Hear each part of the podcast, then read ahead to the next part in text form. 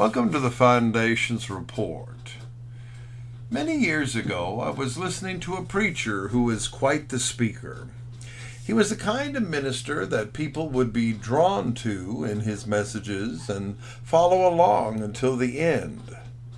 If you were listening and happened to glance down at your watch, you would be stunned at how the time flew in the meeting and you never lost interest in his message. Many of his lines were laced with humor, and others would stir up the crowd to sometimes standing ovations. One of the phrases he used quite often was that we needed to get under the spout where the glory comes out. At first I thought this was a funny phrase. Then I began to think about what he meant. The definition of spout is a stream of liquid issuing from somewhere with great force. So to understand what he was talking about, one would have to understand where the issuing was coming from and what was coming out. From a Christian standpoint, the glory coming out, I believe, was referring to the glory of God. When understanding glory, we see this is what emanates from God. In Exodus thirty-three eighteen, we see that Moses asked God to show him his glory.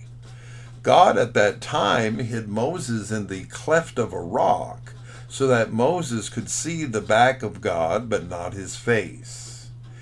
The whole context of this chapter was a discussion about the presence of God.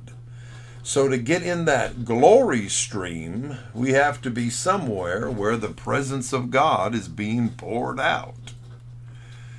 In my fifty, say, three years of being a Christian, that's forty-seven years to be clear, I have seen and felt many places where the presence of God has been. During those times of His presence, I have been moved to come forward and accept Jesus as my Savior. I have been filled with the Holy Spirit and have responded to many altar calls. I have seen the hand of God touch lives and heal individuals of their sicknesses. I have watched as demons came forth from a young man demonized from his youth by associations with the occult and come to a newness of life. I have seen the bound set free. While in the United States and traveling overseas, I have felt His presence as I endeavor to bring the Word of God to others through sermons and teachings. You see, when doing things for God, I always was taught and found that the number one requirement was the presence of God. This preacher, whose sermons defied time, was filled with the presence of God, and others felt the outpouring of that glory. In our churches today, we can find many that give little credence to the presence of God. They go about their service just to get through the formalities. The preacher preaches out of a book or something he heard, or tries to fall in step with today's progressive crowd and lacks any power or presence. Their music is the top-of-the-chart songs, and maybe even throw in a secular inspirational song others may feel is spiritual. And when the final amen is given, the people rush out the doors as if the lights came on and roaches exited the room. As we traveled many years ago, we learned to seek the presence of God before ministering the gospel or singing or whatever we would do for God.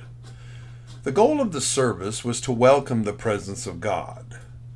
The Bible is adamant about declaring that God inhabits or lives in the praises of His people, and those that worship Him must worship Him in spirit and in truth.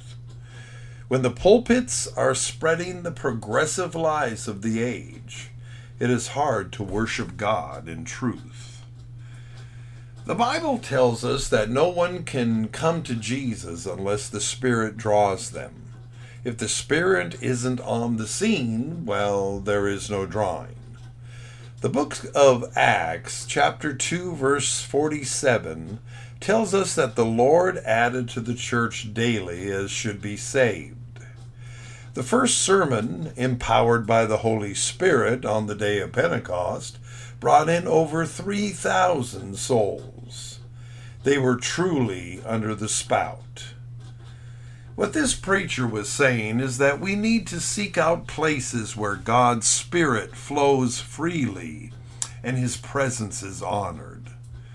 There are so many churches today where Ichabod, or the glory has departed, is written over them, and still thousands attend.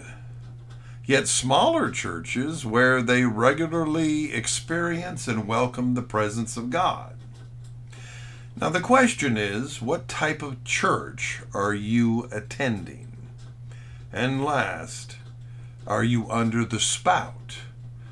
And is the glory being poured out? The Foundations Report is heard daily, Monday through Friday, on the Foundations Podcast Facebook page, and on the Foundations channel on YouTube, and on various podcast distributors via audio feed. Be sure to tune in.